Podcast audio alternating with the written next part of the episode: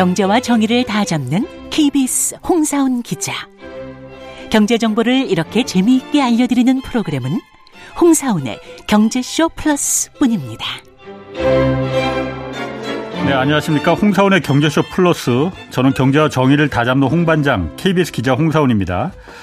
올해는 이제 6.25 전쟁의 총성이 멎은 지 70주년 됩니다. 한국 전쟁은 이 한국인 개인들의 삶은 물론 남북 관계 또 국제 질서에 결정적인 영향을 끼친 큰 사건이었고 지금도 뭐 전쟁과 분단으로 인한 고통과 갈등 계속 이어지고 있습니다. 그래서 오늘 한반도 정세와 경제와 안보 이슈 자세히 좀 점검해 보겠습니다.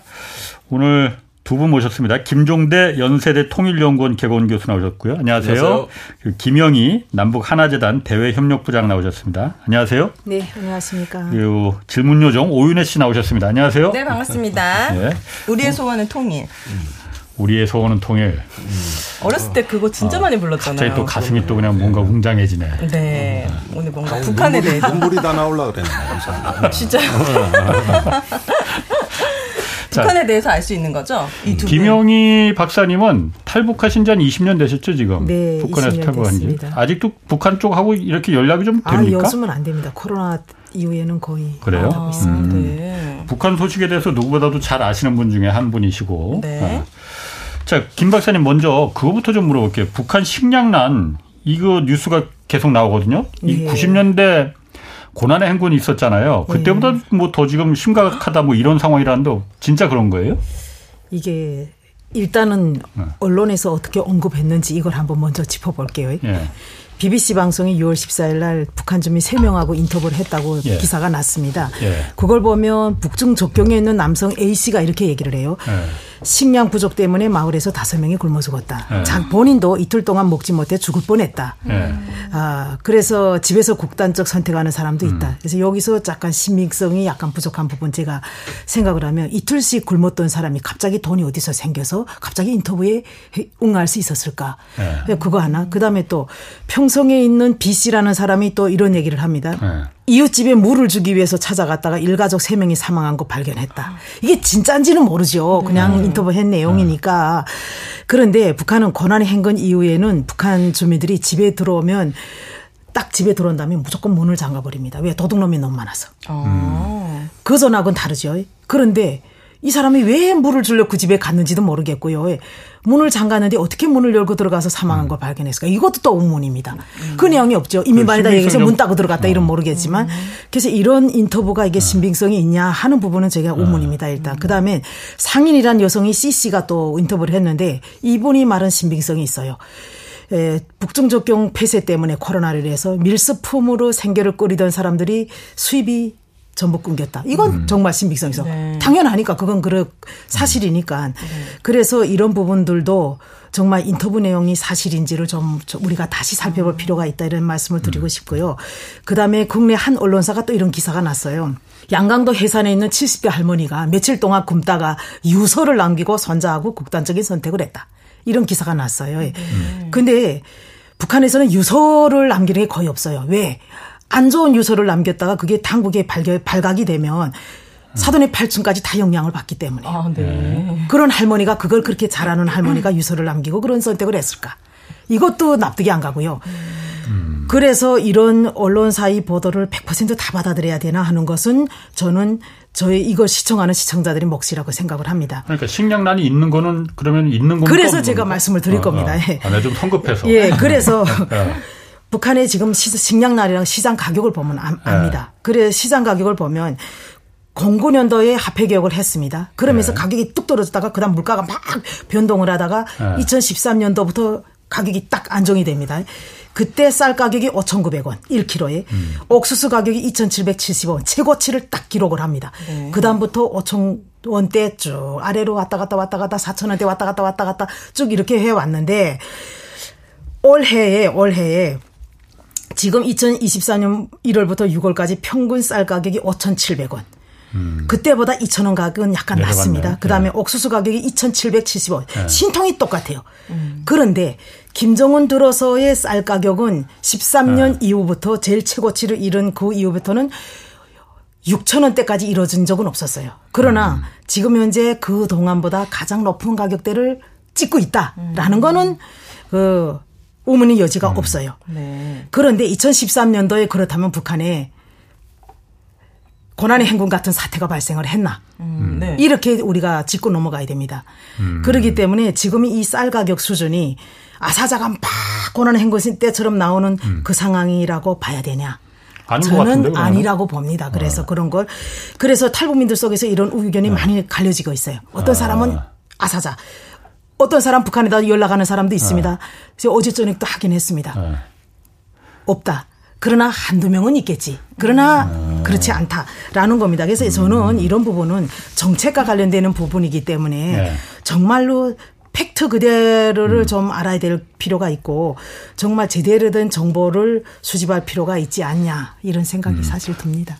하긴 그 중국에서 그러니까 북한으로 지금 중국에서 북한에서 물건을 수입하는 게 중국밖에 없잖아요. 거의 그렇죠. 그러면 중국에서 지금 수입되는 물건들 양은 그건 공표가 되더라고요. 그런데 네. 보면은 옥수수랑 뭐 이런 식량을 수입하는 게 아니고 아, 식량 수입합니다. 지금. 아니 많이 수입하는 5대 품목을 보니까 예. 식량은 없고 콩기름 뭐 담배 예. 뭐 이런 거더라고요 전부 그런 거 보면은 식량난이 그렇게 심각하다라고 해서는 당연히 옥수수가 그렇죠. 식량난이 심각하다고 생각을 하면 김정은 아. 위원장의 입장으로서는 북한 주민들이 굶어 죽을 정도로 놔두면 90년대보다 더한 사태가 발생하거든요. 예. 북한 주민들이 시장에서 지금 먹고 살아가는 지가 25년 음. 되어 오는데 북한 주민들이 가만히 있지는 않죠. 음. 김정은도 주민들이 눈치를 보기 때문에 예. 당연히 수입을 왕창 많이 했겠죠. 예. 그런데 그, 그 정도의 상황은 아니다. 그렇군요. 저는 이렇게 봅니다. 그 음. 북한이 하도 이게 그 뉴스가 어쨌든 그 그냥 카더라 뉴스가 하도 남발하니까 네.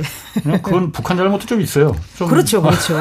공개를 하면 될 텐데 좀 그러니까. 깨끗이 공개를 하면 아. 될 텐데 그걸 안 하니까요. 자, 그러면은 네. 어, 그건 그렇다 치고 최근에 북한 관련된 뉴스가 또 정찰위성 그 떴다가 실패했잖아요. 네. 어 이거는 전 사실 그 북한도 약간 좀 바뀌었다라는 걸 느낀 게 실패했다고 쿨하게 밝히더라고요. 거기 옛날하고 좀 달라진 건데. 어. 어, 굉장히 북한의 그 군사 장비 개발 방식이 도전적이고 혁신적인 네. 일단 위험 감수 전략을 채택하고 있습니다. 네. 우리만 하더라도 뭐 무기 체계 개발하다 실패하면 부실 개발이니 방산 비리니 네. 또 연구원들 불러가서 격리서 쓰고 어. 예산 또 깎이고 네. 국회 심사 받지 감사원 받지 네. 골치 아프니까 실패하는 개발을 잘 안 해요. 네. 이게 우리나라 개발의 문제점입니다. 네. 어, 지금까지 네. 국방과학연구소 개발 성공률이 99.5%예요. 40년간. 되는 것만 하는 느낌이에요. 99.5%. 아, 그런데 그 북한인데 거의. 아, 이스라엘이 아. 30%입니다. 아. 그러니까 60%가 넘어가면 기관장 아. 처벌이에요. 아. 자동 처벌 징계받습니다. 네. 쉬운 연구만 했지 이게. 아. 그러니까 우리나라 그 저기 과학기술대학이라든가 과학연구소라든가 이런 문제점이 뭐냐면은 실패율이 너무 낮아요. 그런데 네. 사실 북한이 이제 주로 그 위성 발사라든가 이런 것들은 지금까지 실패 역사 역사거든요. 네. 저는 이게 더 무섭다. 음. 어, 그리고 그거를 인정하고, 음. 그 다음에 과학자 우대 정책을 편단 네. 말이죠. 그러다 보니까 이게 이번에 같은 경우는 중대한 결함이 발견돼서 엄중하게 이 사태를 본다는 건데 이런 식의 어떤 그 인식도 실패를 솔직하게 인정하고 엄중하게 본다. 음. 그러면은 이제 이걸 개선해서 다음 발사 때 네. 성공을 기약한다는 얘기거든요. 네. 우리 나로나 누리오 보십시오. 조금만 뭐 발사하려고 하다가 뭐 연료가 이상하다, 네. 소프트웨어가 이상하다 그러면 무조건 발사 중지 아닙니까? 그렇죠. 네. 그런데 북한이 무리하게 발사한 측면은 있지만 네. 저 발사 발사 방식이 제가 보기에는 이 지식을 축적하는 방식이고 음. 과학자 우대 정책이고 집중돼 있다. 음. 그런 면에서 이 광 저기 이번에 천리경이죠 위성을 발사하는데 이게 사실은 첫 번째 시도입니다. 그리고 사실은 기존 발사장이 아니라 새로 진 발사장에서 발사를 했고 네. 그다음에 북한 표현을 보면 아주 유심히 봐야 되는 대목이 있는데 신형 발동기 발동기라는 건 엔진이에요. 엔진. 네, 신형 발동기를 시험했다 그랬거든요. 아. 그러면 굉장히 모험적인 방식을 채택한 거예요. 엔진은 못 찾았죠 지금. 아 그거를 이제 추진체 일부만 아. 어, 그 인양을 했기 때문에 아직은 분석이 진행되지 않고 있습니다. 예. 그러나 이 방식을 가만히 보면은 신형 발동이라는 게 무슨 뜻이냐? 저번에 뭐 화성 18형 발사했는데 음. 뭐 어쩌면은 뭐 고체 연료에 신형 로켓을 발사한 거냐? 그러면 음. 이상한 의문이 드는 거예요. 이 정찰 위성은 전략 자산이고 최초의 발사인데 기존에 검증이 된 안전한 발사장에서 이 검증된 엔진에다가 어. 실어서 날려 보내지. 왜 이렇게 모험적인 방식을 음. 했을까? 그러니까 우리가 모르는 뭔가 비밀이 숨어 있어요. 제가 보기에는 음. 이게 신형 로켓 시험을 겸한 겁니다. 어 그러면서 정찰 위성보다는 아직은 로켓 쪽의 성능 시험에 치중하고 있는 거고 아. 이것이 끊임없이 진화하면서 이제 정찰 위성으로 또 예. 진화하는 거거든요. 예. 근데 정찰 위성은 전략 자산에 매우 중요한 위상을 점하고 있습니다. 그렇죠. 네. 지금 뭐 동해에서 한미일 연합 훈련을 하는데 북한 몰라요. 음. 못 보니까. 네. 그러니까 펀치력은 센데 음. 이 주먹을 휘두르는 걸 눈 감고 휘두를 수는 네. 없는 거예요. 봐야 되는 거예요. 어. 눈과 귀가 있어야 되는 거예요. 네. 그래야 이 펀치도 효율적으로 어. 써먹는 거거든요. 정찰 위성은 모든 나라가 다 뛰어서 어느 정도 갖고 있습니까? 아, 세계 극소수입니다. 극소수. 아, 우리나라는요? 우리나라는 있지? 저기 개발은 하는데 아직 발사를 못했어요. 어, 네. 우리나라는. 음. 네, 단지 저번에 누리호 발사에서 그 탑재된 7개 위성 중에 일부 특수한 기능이 있습니다. 그걸 이제 개구형 합성 레이더라는 싸 위성이라고 줄여서 말하는데 네. 이게 뭐냐면은 우주에서 지상으로 전파를 발사하면 그 굴곡에 따라서 반사돼 들어오는 속도가 약간씩 차이가 나요. 음. 이걸 인공지능이 분석하면 3차원 입체 영상이 우와. 얻어지는 이건 군사 위성만이 음. 갖고 있는 아주 최첨단 기술인데 음. 요즘 이 기술이 상업 위성으로 다 확산돼서 우크라이나 전쟁에서 상업 위성에 쓰였는데 네. 요번에 언론이 이게 크게 취급을 안 하더라고요. 이번에 누리호 탑재 위성에 일부 그 기능이 있다는 거예요. 오. 그렇다면 이거는 유사시에는 군사용 으로도 사용이 가능한 수준으로 근접하는 거고 그다음에 군에서는 사이오 사업 정찰 위성 사업이라고 우리가 지금 저 정찰 위성 두 기를 우선 발사할 계획을 갖고 있습니다. 음. 네. 아니 그럼 지금 김 의원님 얘기 들어보면은 음. 저는 사실 이번에 그래서 북한이 그 정찰이 이 로켓 발사에 실패했다고 그래서 어, 아까운 정찰 위성 저 처음 올리는 건데 비싼 위성 하나 날렸겠구나 그렇게 생각했는데 네. 신형 엔진을 갖다가 사용해서 굳이 기존에 성공했었던 성공했었잖아요. 어쨌든 예전에 뭐, 사과 박스 같은 위성 조그마한 거 올리는 것도 어쨌든 북한은 성공했다고 뭐, 했잖아요. 우리가 보기엔 가짜 위성이라 그랬는데 아니, 더미 예. 위성이라고 예. 처음에는 원래 그런 거 어. 올려요. 그리고 비싼 위성 음. 처음 로켓 그렇죠. 발사하는데 그렇죠. 비싼 위성 진짜 위성 올렸다가 그거 날리면 어떻게 하려고 그러니까 예. 우리도 누려 6.25 때 그랬었고 네. 그 이미 검증된 로켓을 사용하지 않고 신형 엔진을 탑재한 새로운 음. 로켓을 음. 그 비싼 정찰위성을 올렸다는 거는 네. 정찰위성이 목적이 아니고 음. 로켓 시험이 음. 미사일 대륙간 탄도탄 시험이 목적이었다 이렇게 보시는 거예요? 그래서 일부에서는 이걸 미사일 발사라고도 해요. 아. 그래서 이게 혼재돼 있습니다. 그러니까 우리 정부는 퉁쳐서 우주 발사체로가만 해요. 위성이라고도 얘기를 안 하고 네. 미사일이라고도 음. 안 하고 그냥 퉁쳐서 네. 우주 발사체다 이러면 네. 다 들어가는 거거든요. 그게 똑같은 거니까 뭐. 네. 그런데 그 말이 그 말이에요. 그런데 보십시오. 최근에 이제 한미일 그 중군사 동맹으로 이게 진화하면서 연합 훈련 횟수가 얼마나 많아졌습니까?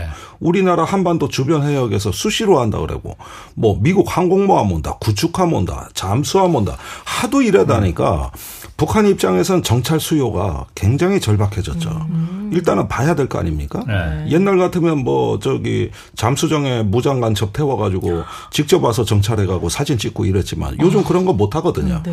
어, 뭘로 해야 되느냐? 기계가 해야 되는 거죠. 네. 그러니까 위성이 필요한 거고 이건 당연한 진화 과정이에요. 저는 박사님한테 궁금한 게 이렇게 발사하는데 굉장히 많은 비용이 들 것 같거든요. 음. 그 북한은 지금 다 수출 수입 이런 거 다 막혔는데 어디서 자본을 조달합니까?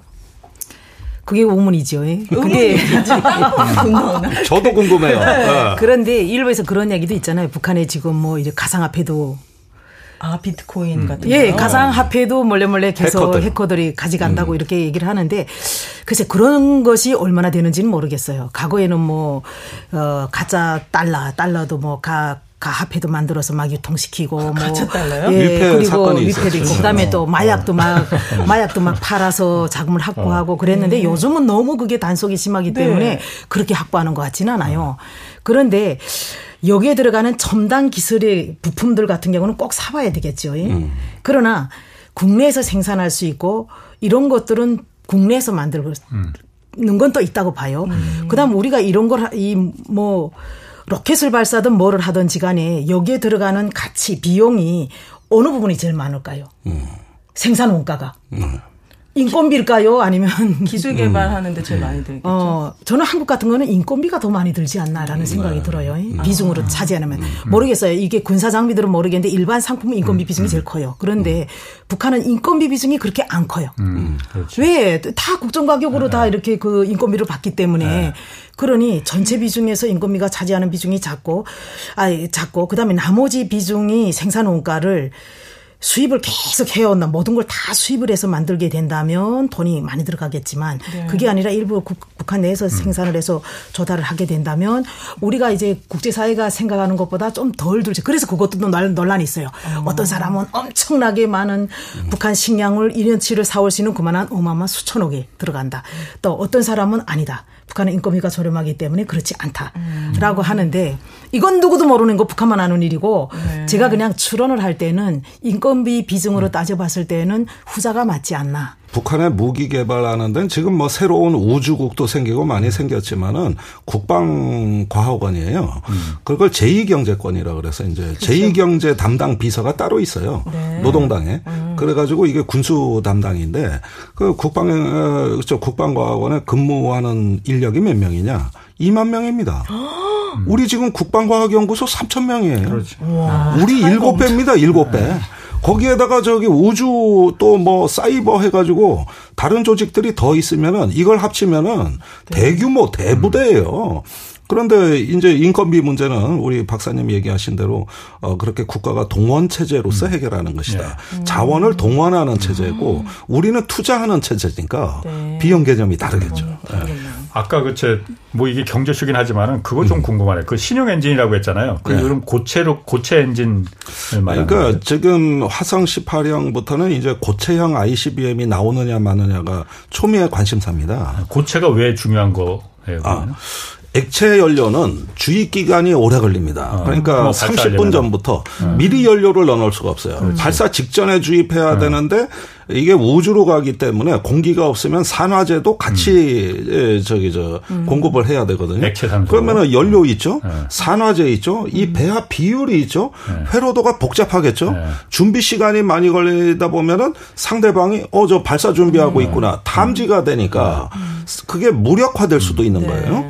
근데 고체 연료는 이 과정에 필요 없습니다. 그냥 성냥불만 그으면 바로 지가 알아서 탑니다. 아. 네, 그래가지고 쭉 날아가고 이제 갖다 끼우기만 하면 돼요. 네. 그래서 두 가지 해법인데 첫째는 고체 연료로 진화하느냐. 네. 이건 사전 경보 시간을 없어 은밀하게 네. 기습적으로 사용하는 무기란 뜻이 있는 거고 두 번째 방법은 액체 연료를 채우는 걸 앰프라해서 이제는 저 연료를 주입하지 않고 앰플. 연료통을 끼워. 갖다가 끼워버리는 이런 예, 식으로 또 시간을 단축하는 음. 방법은 다른 데서 연료 주입해 가지고 실어 와서 그냥 끼워버리면 음. 되니까 이런 등등의 방법들이 있어요. 그런데 네. 지금 북한의 북극성 미사일이 지금 고체 연료 미사일입니다. 음. 이게 SLBM으로 진화합니다 앞으로. 그게 뭐예요? SLBM? 잠수함 발사 미사일, 수중 발사 미사일. 음. 이건 못 잡아요. 어디서 쏘는지 모르니까. 가장 무서운 킬러 무기지. 아, 이게 game changer입니다. 네. 아, 이런 북극성 미사일이 현재 고체 연료 미사일로 알려져 있거든요. 네. 그러면서 지금 지금까지 북한의 재래식 미사일은 전부 액체 연료 로켓인데 네. 이게 고체로 전환되고 있어요. 네. 어, 그래서 주요령 미사일들이 고체로 전환되면 음. 이게 한반도의 군사력 균형을 바꾸죠. 이제는 북한을 탐지하기가 어렵죠. 거기에다가 일부는 또 어디 산 속에서 물 속에서 열차 위에서 이렇게 발사하는 것도 탐지를 피하려는 거거든요. 그러니까 고체 연료의 이동식 발사대. 이게 제일 무서운 거죠. 근데 로켓을 로켓을 목적으로 한다는 거는 위성을 올린다는 건데 굳이 그렇게 그 좀 불안정하고 고체 연료라는 거 한 번 타면 그 제어가 안 된다면서요. 그러니까 네, 로켓 발사 같은 거는 안전하게 제어할 수는 액체 엔진을 액체 연료를 많이 쓰는데 고체를 음. 갖다가 쓴다는 거는 로켓이 목적이 아니고 미사일 무기를 쓰는 게 목적 아니겠느냐. 그래서 지금 이번에 그 추진체 인양이 네. 그래서 중요한 거예요. 아 고체냐 액체냐 이거 이런 어떤 연료와 네. 그 연료의 성분 그 다음에 네. 그 저기 연소 방식 이런 음. 것들을 우리가 그 파악하려면은 이 추진체를 인양하는 게 너무나 네. 중요합니다. 그런데 이번에 발사의 경우에는 1단 로켓은 성공했어요. 네. 어 그런데 2단 로켓이 이제 분리돼 가지고 요게 그 자세 자체를 제어하는 로켓이 굉장히 음. 중요합니다. 음. 1단 로켓은 올라가는데 급급하다 그렇지. 보니까 네. 삐뚤어 삐뚤어 막 해가지고 네. 이게 뭐 저기 저기 어디로 날아가는지 모르는데 네. 2단 로켓에서 방향을 이탈각이라고 하는 걸 잡아줘요. 예. 그래서 목표를 향해 궤도로 가는 로켓이거든요. 네. 이게 실패한 거예요. 음. 이번에 여기서 이제 음. 점화가 안 된 거고 음. 과거에 광명성 그 위성 발사할 때도 그래서 실패한 거거든요. 네. 그렇다면은 왜 그런가를 지금 북한이나 남한이나 이 분석 경쟁이 들어간 거예요. 네. 누가 먼저 이 추진체를 건져 올리냐. 네. 누가 건져 올려서 누가 먼저 분석하냐. 그 다음에 분석 결과는 우리는 극비에 붙여야 되겠죠. 네. 북한에 이걸 알려주면 안 되니까. 음. 그런데 북한에서 지금 분석해 보니까 일단 연료 성분 로켓의 안정성, 그 다음에 점화 실패, 음. 이 부분을 북한 스스로 얘기를 했어요. 이 세 가지 여부를 지금 집중 분석하고 있다. 음. 그래서 교훈이 분석이 되면 추가 발사로 간다. 그런데 어렵죠.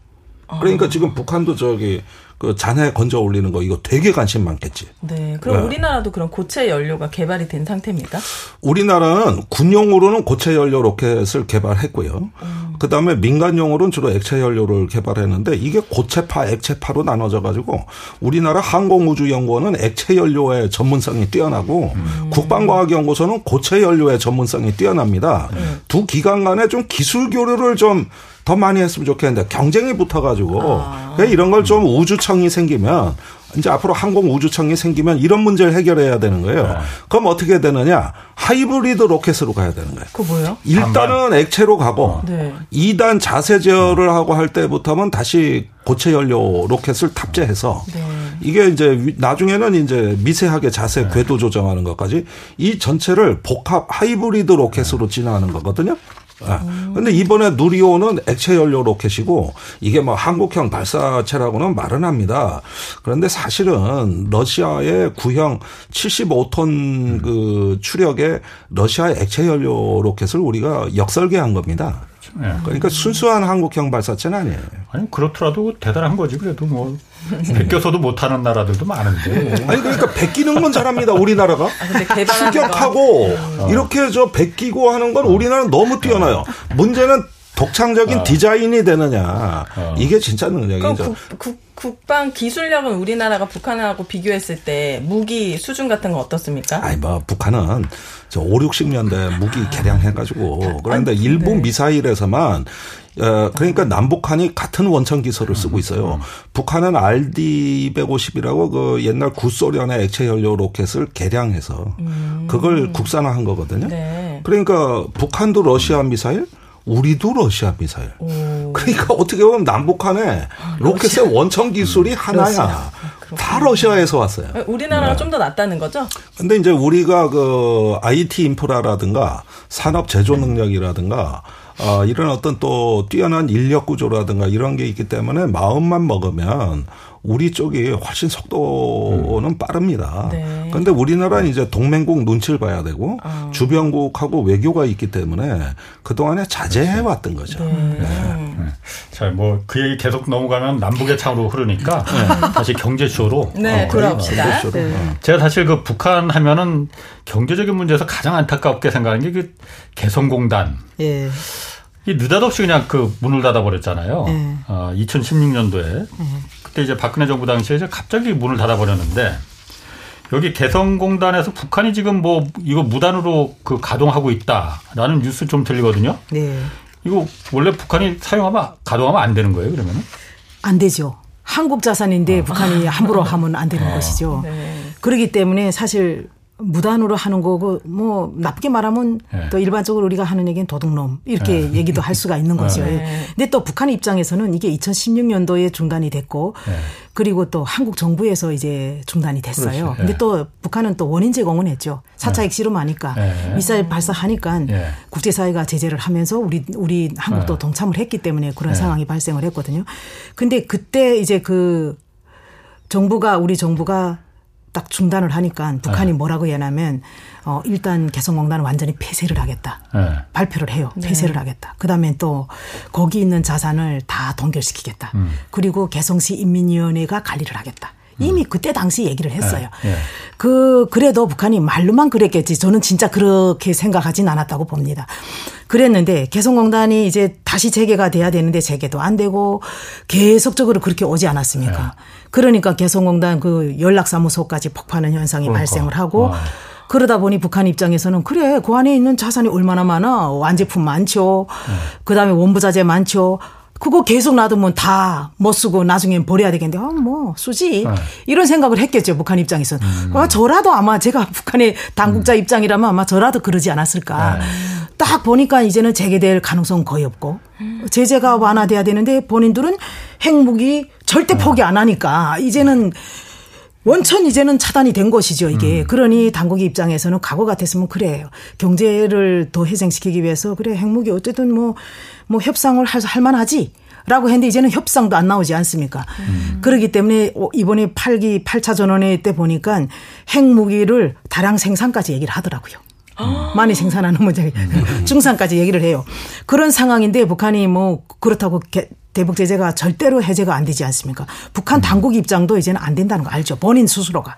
그리고 개성공단 미국의 제재가 개성공단에서도 이제 그 제재 대상에 들어가니까 들어가죠. 예, 예, 예. 그걸 한때는 그래서 좀 이거 예외로 그거는 좀 추진할 수 있는 거 아니냐. 그래서 그런 얘기들이 정말 기업체 네. 기업으로부터 시작을 해서 전문가들 속에서 많이 나왔죠. 그렇지, 예. 그러나 우리 한국 정부 입장에서는 그게 또 국제사회에서 예. 같이 동참을 해줘야 되는데 그 예외 조치를 취한다는 건 상당히 어려운 부분이기 때문에 음. 예. 2018년도에 그렇게 남북 관계가 좋음에도 불구하고 개성공단 재개를 못하지 않았느냐 음. 저는 그렇게 생각을 합니다. 그때 얼마나 기업인들이 그걸 그렇죠? 원했습니까? 어, 그냥 뭐 보따리 들고 쫓겨나 그 네. 그냥 나왔으니까 사전 통보도 없이 그냥 뭘 만들던 곳이에요. 제가 여기서 무식한 게 티나거든요. 개성공단 뭐 거기 너무 많아요. 거기 뭐 개성 냄비, 아. 속옷, 뭐 낚시, 그, 그물, 네, 네, 뭐 별의별 게 많은데.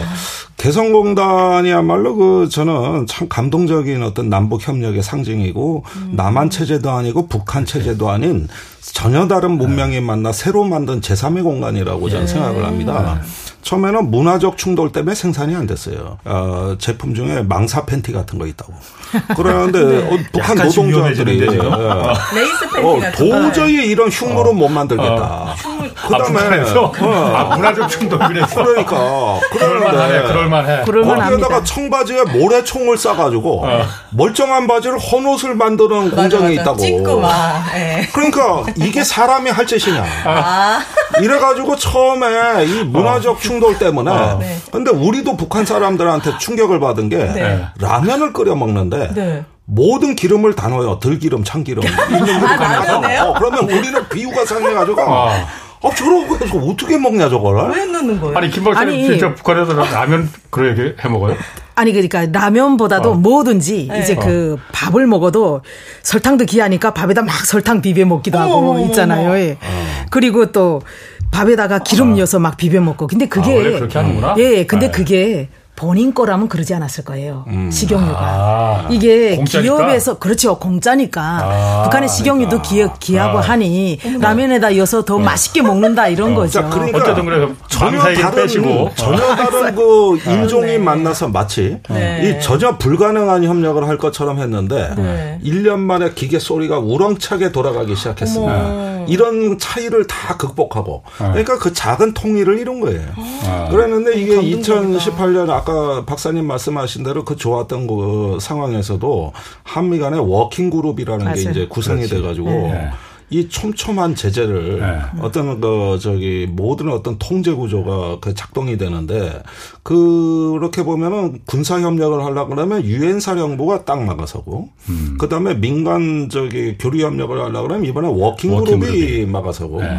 이러면서 아주 어려운 가운데서 네. 이 평화의 분위기를 음. 실제적 협력으로 구체화시키질 못하는 겁니다. 네. 그러니까 북한에서는 연일 독촉이 날라왔어요. 음. 금강산 관광 재개 안 할 거냐. 그다음에 개성공단 안 할 거냐. 그래 음. 국제 제재 때문에 안 된다. 그럼 국제 제재 안 걸리는 방식으로라도 해라. 음. 이게 이제 김정은 위원장이 직접 얘기한 건데 음. 예컨대 현금 주는 게 국제 제재 걸린다? 그럼 뭐 적립을 한다든가 뭐 음. 다른 현물이라든가 얼마든지 방법 많다. 왜 안 되냐? 뭐 네. 이랬는데 우리가 답변을 못 했죠.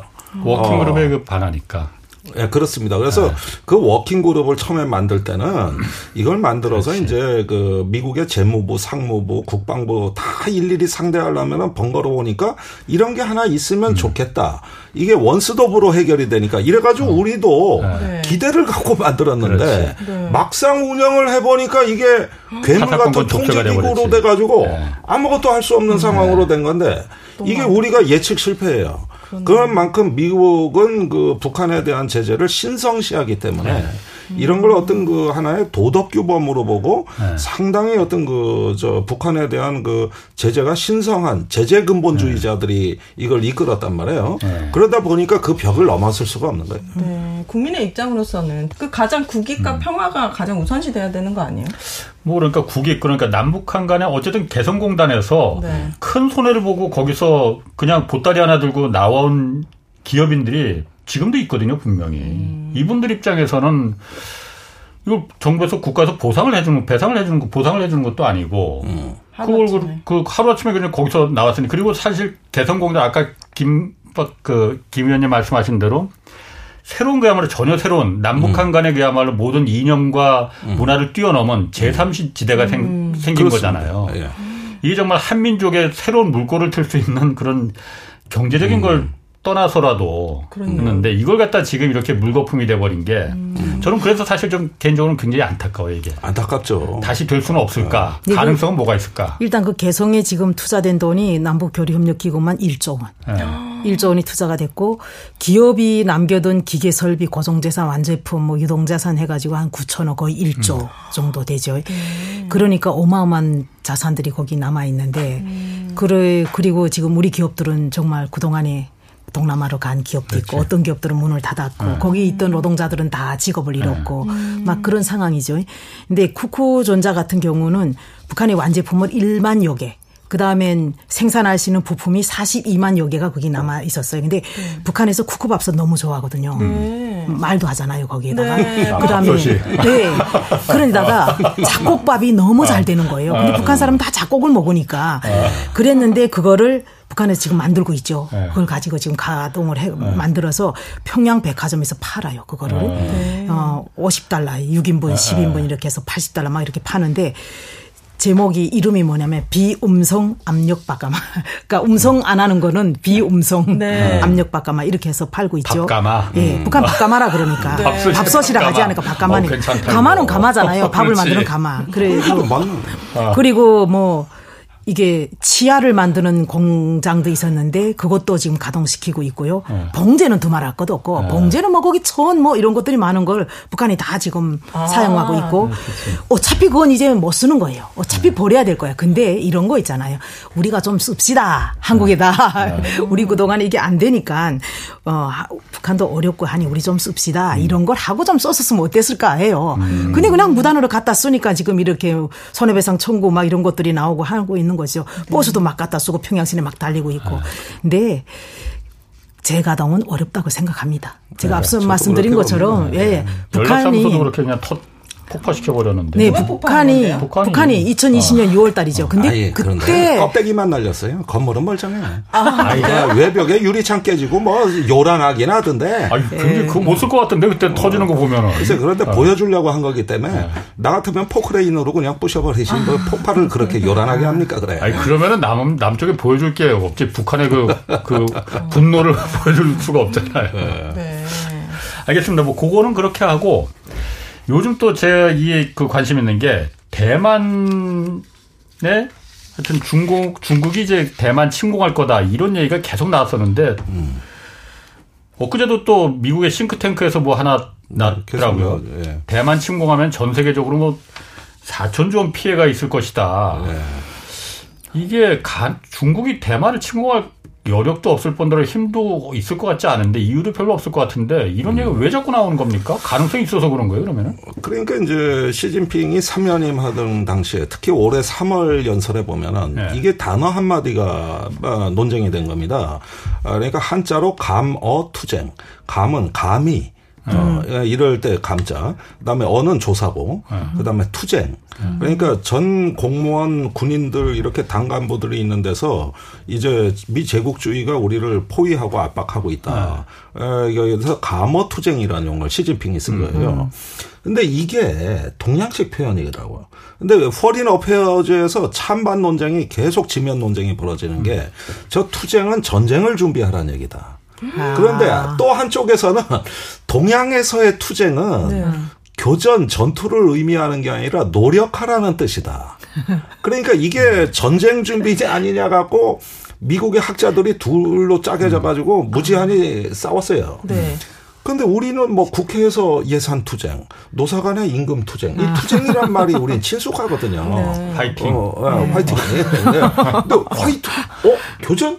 이러니까 이제 미국 내에서도 이걸 각자 자기 시선으로 보면서 네. 이걸 전쟁 준비로 봐야 되냐 아니냐. 네. 또 작년에 시진핑 연설도 무력 사용을 배제하지 않겠다 그랬거든요. 음. 그러면은 이런 것들이 어. 쌓이고 쌓이면서 심지어는 요즘에 미국의 전략가들 중에 일부는 날짜까지 지정해서 요때까지 침공할 거다. 음. 그래서 필립 데이비슨 인도 태평양 사령관은 21년 상원 증언에서 2027년까지 침공한다. 그다음에 저기 윌리엄 번즈 CIA 그 국장. 국장 은 어 저기 2027년까지 침공 준비를 하라고 시진핑이 중국 군부에 지시를 내렸다. 음. 이걸 작년에 폭로했단 말이에요. 그러니까 CIA 국장이 그 얘기 그 얘기했으니까. 예, 거기에다 어. 윌리엄 번즈는 굉장히 신뢰받는 사람이거든요. 예. 근데 그 윌리엄 번즈 5월달에 뭐 했습니까? 중국 가서 그렇지. 외교하고 있었어요. 파국 맞겠다고. 예. 그러니까 이런 어떤 그 하나의 가능성에 우리가 집착하게 되면은 이거 전쟁이 일어나는구나 하는 음. 우리도 네. 그 두려움과 공포에 갇혀버릴 수가 있어요. 네. 네. 그러나 세계는 풍부하고 다면적이고 심층적인 세계입니다. 네. 그래서 저는 중국에 가면 전쟁 준비한다는 증거도 있지만은 전쟁을 못 한다는 증거도 많습니다. 음. 그러니까 이런 걸 균형 있게 좀 봐야 되겠고 음. 다만 최근에 이제 세계적으로 공급망 재편 얘기가 나 오면서 음. 유달리 대만 얘기가 부 부각되는 배후에는 대만의 반도체 문제가 역시 중심에 있다. TSMC. 네, TSMC. 음. 네. 그래서 저기 대만에 중국이 침공하게 되면 TSMC가 마비된다. 네. 고로 지금부터 분산시켜 놔야 된다. 네. 미국이나 일본으로. 네. 또 심지어는 지진이 일어나면 생산 못 한다. 음. 그러니까 그 과거 저 1999년에 대만에 강도 7.3의 지진이 일어난 적이 있습니다. 큰 지진 났었어요. 그때 TSMC가 다섯 개 공정 중에 네 개가 멈춥니다. 음. 근데 일주일 만에 회복이 됐어요. 네. 반면에 2011년에 동일본 대지진 때는 도시바, 미쓰비시, 마이크론, 소니가 다 마비됐어요. 음. 그게 일본의 어떤 그 산업 구조에 치명타를 음. 줍니다. 예. 8주간 전력 공급이 중단된 아. 공장이 나오니까 예. 그러면은 지진으로 해서 공급망 그거는 일본이 더 위험하다는 얘기인데 네. 또 중국의 대만의 지진이 위험하니까 그걸 빼서 일본에 갖다 놓잖아. 이런 얘기가 또 엉뚱한 논리가 나오는 것이죠. 음. 그러니까 별하별 논리가 나오면서 이게 대만 위기론이라는 게 오늘날 공급망 재편 논리하고 결합돼서 매우 어떤 거 어지러운 방향으로 이게 진행이 되고 있어요. 음. 그리고 심지어 미국의 싱크탱크의 워게임 시뮬레이션 예. 대만 해협의 모의 가상 전쟁을 했는데 어 저기 2021년 22년 미 국방부와 미 공군 시뮬레이션에는 미국이 지는 걸로 나왔습니다. 그러니까 이제는 뭐 저기 그저 군사력의 이 저 균형을 이미 무너졌다고 보다가 미국이랑 중국이랑 어, 시뮬레이션 대만 해협에서 전쟁했을 아, 네. 때 그랬는데 저기 올해 1월 달에 미국의 이제 CSIS가 워게임을 했습니다. 음. 그런데 이기긴 이긴다. 미국 일본 연합군이. 근데 피해가 막심하다. 음. 그래서 시나리오 세, 개, 세 개가 나왔는데 음. 전투기 피해가 적게는 한 250대부터 많게는 680대까지 미일 연합군이 피해를 보고 항모 두 척이 격침당한다. 어머나. 이런 식으로 이제 그 저 이겨도 지는 전쟁. 피해가 음. 너무 커서 어, 감당하기 어려운 전쟁. 네. 또 이제는 이런 보고서가 나오다가 세 번째는 이제 전쟁 나면 세계 경제 피해가 네. 우선 반도체 피해가 그 저기 적게는 6천억 달러에서 많게는 1조 달러씩 매년 피해가 발생한다. 음. 이제는 이제 윌리 저기 헤인즈라고 미국의 국가정보국장이 그걸 또 증언하고 있어요. 음. 이렇게 되니까 이게 대만 문제가 마치 전 세계 어떤 경제를 잡아먹는 블랙홀처럼 묘사가 되고 음. 여기서 이제 파국이 임박한 걸로. 음. 이러니까 공급망 재편 논리가 더 타격을 받겠죠. 아니 그러니까 그 미국의 그 국, 아까 헤인즈 그 국가정보국장이나 그 밑에는 네. CIA 번즈 국장이나 네. 미국의 내노라는 CIA가 우리가 영화에서 보면 모든 걸 다 알고 있잖아요. 모든 걸 다 조정하고 세계 그런 기관에서 전쟁 네. 얘기를 자꾸 꺼내니까 예. 뭔가 자꾸 근거가 있어 보이거든요. 그러면은 이게 음. 목적이 있는 그 김의원님 말씀대로 음. 다른 중국은 그야말로 그냥 투쟁 음. 한번 노력하자 이 정도로 음. 파이팅 이 정도인데 네. 그걸 전쟁으로 아니, 번역하는 거예요. 왜 교전으로. 목적이 목적이 뭐예요? 그럼 누구 말대로 음. 무기 팔아먹으려고 그러는 거예요? 그러면은 아니 그런데 이게 네. 어떤 중국 위협론, 중국에 대한 어떤 파국론을 강조하면서 이것이 이제 세계적인 동맹 질서와 공급망 네. 재편의 어떤 어, 촉진제로 이게 음. 작용이 되고 있어요. 물론 이건 옳다 그르다 얘기가 아니라 예. 잘못 활용되면 대단히 위험한 논리입니다 이게. 예. 음. 그러면 면에서 우리가 이거 저 논리에 함부로 영향을 받지 말고 정신 똑바로 쳐다봐야 되는 건데 네. 화이낸셜 타임즈 보도대로라면은 지금 미국의 전략가는 대만 해협에서 전쟁 날 가능성을 50% 이상으로 봐요. 음. 음. 그러니까 대단히 이게 과장돼 있는 거죠. 그런데 그러면 블링컨이 지금 중국 가고 윌리엄 번즈가 음. 중국 가고 그다음에 이제 시진핑 저기 바이든 정상회담이 열린다. 그럼 어떻게 되느냐? 이 수치가 쭉 내려갈 겁니다. 네. 네. 그 전까지는 너무 경색돼 있고 외교가 단절돼 있지만 소통이 재개되고 파국을 막지 않은 공감대가 이번에 시진핑도 좋은 얘기를 많이 했더라고요. 네. 이런 부분으로 해서 과거 쿠바 미사일 위기에 파국을 막았던 케네디와 후르시초포의 네. 그런 어떤 그 저기 강대국 정치가 작동이 되면 그러면은 위기가 예방되고 극복이 되는 거거든요. 음. 그러니까 지금은 적극적이고 주체적인 노력이 필요할 때지 가능성이 몇 프로냐 이거 계산하고 있을 때가 아닙니다. 음. 그럼 가능성의 노예가 되면 어떻게 되느냐 믿어버리는 거죠. 음. 그러면은 파국이 온다는 걸 믿게 되는 거고 투키디데스의 함정에서 그 펠레폰네스에서 전쟁사에서 투키디데스가 마지막 결론에서 뭐라고 얘기했느냐 전쟁이 일어나는 이유는 전쟁이 일어날 것이란 믿음 때문이다. 음. 그러니까 패권국 스파르타는 아테네가 쳐들어온다고 음. 믿었다. 음. 그래서 선제 공격을 한 거다. 음. 그러니까 쳐들어올 거라는 그 믿음이 결국은 전쟁이 돼버렸다. 음. 그러니까 우리는 어떤 하나의 가능성을 어떻게 관리하느냐에 따라서 우리의 노력 여하에 달린 것이지 거기에 노예가 되거나 끌려가게 되면 그럼 전쟁 납니다. 음, 그러면 안 될 것 같아요. 안 되는 건 그러면 안 되는 거죠. 네. 동맹국이에요? 대만이랑? 그래서 그러는 거예요? 미국은? 아니 대만과 중국은 아니 미국은 그러니까 그 협약을 맺고 있죠. 그러니까 대만에서 대만 관계법, 어, 대만 관계법이라고 해서 네. 어, 물론 대만하고 미국이 국교를 지금 그 하고 있지는 않지만 대만 관계법이라고 해서 대만의 극한 상황이 그 군사적인 위협이 발발할 때는 미국이 개입한다. 음. 나는 이제 그 조항이 안전을 보장하기로 네. 약조를 네. 맺었고요. 그런데 이제 최근에 중국이 군사력을 증국, 어, 증강하면서 남중국해 일대에서 어떤 일부 팽창주의 네. 정책이 있었습니다. 네. 인공섬을 건설한다든가 그렇죠. 네. 하면서 미국의 어떤 그 일방적 그 전략적 우세를 상쇄시켜 버리려는 중국식의 반접근 거부 전략이 나와버린 거예요. 음. 그렇게 되니까 이거는 중국은 자기네 핵심 이익을 지키기 위해서 한 정당한 주권 행사고 조치인데 음. 이것이 미국에는 전쟁 준비로 해석이 된다. 음. 그러니까 이런 어떤 해석과 해석의 충돌인데 이번에 블링컨 방문에서도 이 이야기만큼은 견해 차이가 안 좁혀지는 거예요. 그래가지고 음. 군사 소통 채널을 합의하는데 음. 실패했잖아요. 예, 그렇지. 예. 이 부분만은 지금 죽었다 깨나도 저기 저기 서로 견해 차이가 좁혀지지가 않아요. 말씀하시는 거예요? 대만의 연 문제, 남중국해의 연 문제. 음. 이 문제만큼은 이번에도 역시 대화의 한계가 음. 그대로 노출이 된 거죠. 음. 음. 그러니까 남중국해에서 중국이 굉장히 공격적으로 들어가고 있잖아요. 네. 그런 부분이 당연히 그 필리핀이나 남중국해 연안 국가들은 당연히 그, 그 부분에 대해서 반발을 할 수밖에 없는 거고 네. 그러다 보니까는 미국 입장에서도 대만하고 같이 연계시켜서 이 부분만큼 군사적인 그 부분만큼은 음. 양보할 수 없다. 다른 부분은 같이 뭐 디커플링해서 디리스킹으로 한다 하더라도 그 음. 부분만큼은 용납할 수 없다. 그러면 정말 미국을 지지했던 동맹에 금이 가는 부분이잖아요. 네. 그 부분만큼은 미국도 양보 할 수가 없을 것 같아요, 제가 봐도. 근데 이 부분에 대해서는 두 가지가 있습니다. 첫 번째는 대만의 민진당 정부가 네. 그 차잉잉원 총통이 네. 어떤 어, 어떻 보면은 마치 대만 독립을 지향하는 듯한 이런 어떤 그 행보 같은 경우 지금 저 차잉잉원 총통은 어. 대만인의 정체성을 주장하고 있거든요. 네. 대륙과 분리된 네. 대만인의 정체성. 네. 사실 독립이라는 말은 안 꺼냈지만 이런 부분들의 어떤 행보와 대만군의 최근에 공격 미사일 증강 조짐들이 있어요. 예.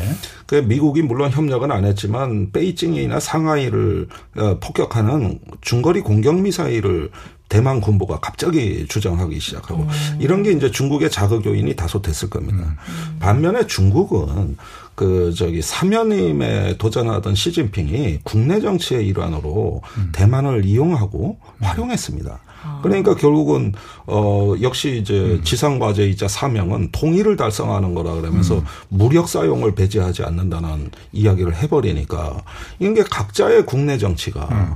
결국은 국제 정치에서의 긴장과 어? 고, 어, 갈등을 고조시키는 음. 양상이 되고 강대국은 이걸 이용해 먹는단 말이에요. 음. 미국으로서는 나쁠 게 없죠. 그렇지. 어, 그렇지. 이렇게 하면서 이 대만 해협의 위기를 명분으로 군비를 네. 투입하고 어. 공급망을 재조정하고 음. 이런 네. 것들이 이제 다 같이 따라가게 되니까 음. 그래서 한미일 네. 동맹의 지금 목적도 사실은 대만 해협에 대한 공동 대응 쪽으로 나가고 있습니다. 네. 자 그럼 요거는 하나 좀 물어볼게요. 마지막으로 어, 대만에서 그야말로 발, 급변 사태가 벌어지면은 TSMC가 그야말로 무너지니 음. 어, 일각에서 그런 얘기 합니다. 우리나라한테 굉장히 유리한 찬스가 온다. 어. 대만의 어, 반도체 산업이 무너지니 네. 그런 얘기 하거든요. 음. 언뜻 들으면 그럴 듯해요. 아, 절대 그게 어. 그 황당한 게 뭐냐면은 만일에 대만이 이거 뭐 황당한 가정입니다만 네. TSMC를 중국에 그냥 통째로 헌납했다. 네. 어, 중국이 이거 가져가라 그랬다. 못 가져갑니다. 거기에 숙련된 인력과 제조 네. 노하우와 이 공정의 프로세스는 세계화된 공급망이거든요. 네. 중국이 껍데기 공장 간다고 해서 생산 못 해요. 그러니까 갖고 가는 게 그러니까 아니고 이런 식으로 부서지면은 TSMC가 네. 파괴가 돼도 네. 그 TSMC를 뒷받침하는 세계적인 공급망이 복잡한 신경과 음. 혈관망으로 구성이 돼 있고 네. 대만에서만 양성된 어떤 그 숙련된 엔지니어들과 인력이 있어야 되는 거거든요. 음. 그걸 우리가 한꺼번에 그 저기 시스템 반도체가 마비됐다고 해서 삼성전자가 음. 또는 SK 하이닉스가 음. 이런 부분에 대한 노하우를 그대로 우리가 저 그 공백을 메울 수 있다. 음. 또는 그걸 새 대체제가 될 수 있다. 이건 단기적으로는 불가능하거든요. 네. 아니, 노하우를 노하우를 TSMC의 노하우를 삼성전자가 갖고 오는 게 아니고 지금 음. 어쨌든 시스템 반도체가 파운드를 만드는 회사는 음. 대만의 TSMC하고 삼성전자밖에 없잖아요. 근데 네. 삼성전자가 열쇠거든. 음. TSMC가 워낙 독보적인 1위니까 네.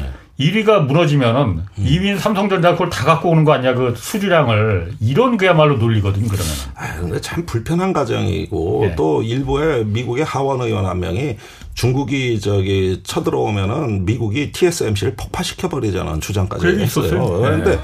더 놀라운 거는 그 주장이 나가고 나서 나는 음. 그 의원이 상당히 그 지탄받을 줄 알았어요. 네. 남의 나라 어, 국부를 그러니까. 파괴하잖아. 네. 뜻밖의 미국의 유력 언론들의 반응이 일리 네. 있는 시나리오다. 네. 이렇게 써버리니까 이코노미스트지 같은 경우가 왜냐면 그 미국에선 그 주장을 게 황당한 어? 중국에 넘어가느니 음. 팍 폭파시켜 버리는 게 낫다 이 주장이었거든 음. 그러니까. 그러니까 그렇게 다음에 언론 반응이 나오면서 미국 내 반응이 그렇게 나쁘질 않았어요. 그럼 그러니까 이게 황당무계한 일이 지금 벌어지고 있는 겁니다. 이게. 대만의 TSMC가 중국으로 네. 가는 것 때문에 지금 이렇게 난리치는 거예요. 그러면 결국 결론적으로는? 어. 그렇죠. 대만은 어쨌든 가장 그야말로 대만 안보의 핵심은 TSMC예요. 아. 반도체 쉴드라고 반도체 방패라고도 하잖아요. 그래서 안보의 핵심인데 제가 아까 그 부분을 잠깐 좀 이어가면은 이게 시간이 되는지 모르겠네. 한국에서 그런 의견들이 좀 황당한 의견들이 나오는 것 중에 하나는 음. 이제 대만의 TSMC가 없어지면은 네. 2위인 삼성전자가 그럼 우리나라 파운드리까지 메모리에서 파운드리까지도 다 장악하는 거 아니냐라는 생각을 하고 있는데 대만의 급변 사태가 나면은 음. 한반도는 거기하고는 먼 나라 얘기입니까? 아니면은 이게 그 바로 붙어 있는데 아, 이건 직접적으로 연결됩니다. 그 과거에 1950년에 한반도에서 전쟁 날 거라고 예상한 사람 거의 없었습니다. 어. 다 대만에서 전쟁 난다 그랬죠. 예. 그때 중국군의 주력이 어디에 가 있었습니까? 한반도 전쟁 대비가 아니라 네. 대만 통일을 하기 위한 준비에 음. 이미 착수하고 있었어요. 그런데 예. 한반도에서 터진 거예요. 음. 그러니까 그 주력이 다시 일로 와요. 그래서 한반도에서 전쟁이 나는 바람에 대만 통일 기회를 놓쳤다. 음. 이게 중국의 해석이거든요. 예. 그러면은 그 이번에 대만 해협이 위험하다 그랬는데 더 위험한 건 한반도일 수도 있는 거예요. 이건 역사는 반복되는 겁니다. 네. 그러면은 저기 일단 북한의 지정학적 계산서가 뭐냐는 거예요. 북한이 이런 대만 해협의 긴장고죠. 그다음에 신냉전 음, 그 이런 어떤 국제 정세를 음. 기회라고 보고 있습니다. 음. 북한이요? 예. 네. 이건 김정은 위원장이 직접 이제 다극의 국제 질서가 왔고 격변을 음. 하고 있다. 주변 정세가. 이 말은 뭘 얘기하는 겁니까? 이런 기회에 새로운 돌파구를 열자는 얘기입니다. 음.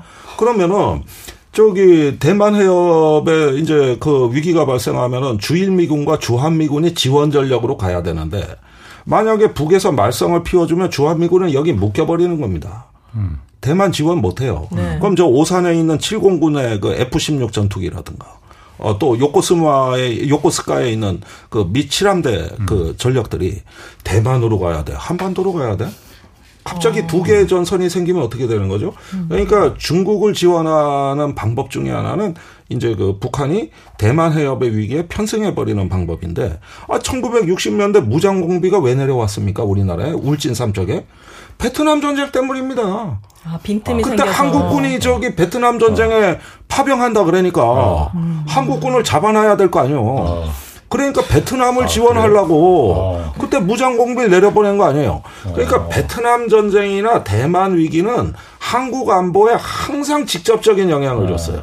세계 안보는 분리되지 않아요.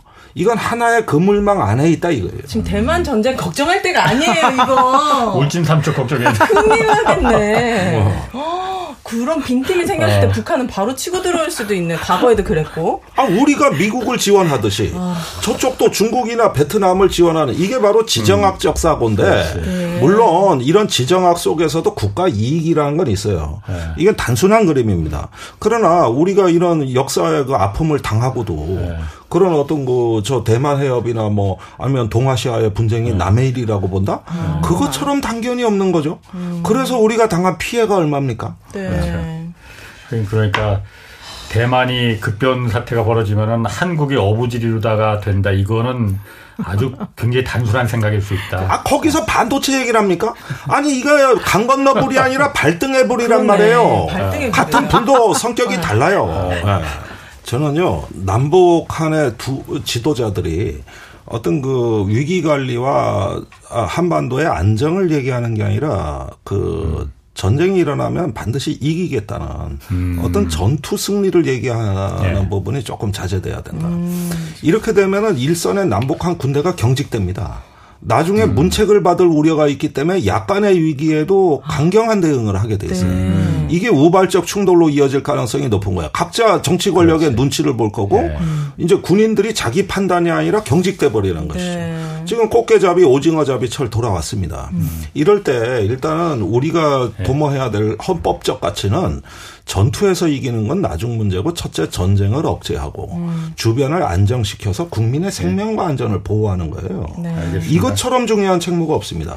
그런 면에서 네. 전투에서 이기는 것도 중요하지만 위기 관리에 눈을 뜨자. 음. 우리는 관리할 수 있는가? 이런 질문들을 스스로한테 하는 게 지금 필요한 시기다. 알겠습니다. 네, 고맙습니다. 김종대 의원님, 김영희 박사님 그리고 오윤혜 씨 고맙습니다. 네. 자, 홍사원의 경제쇼 플러스 마치겠습니다. 고맙습니다. 감사합니다. 감사합니다.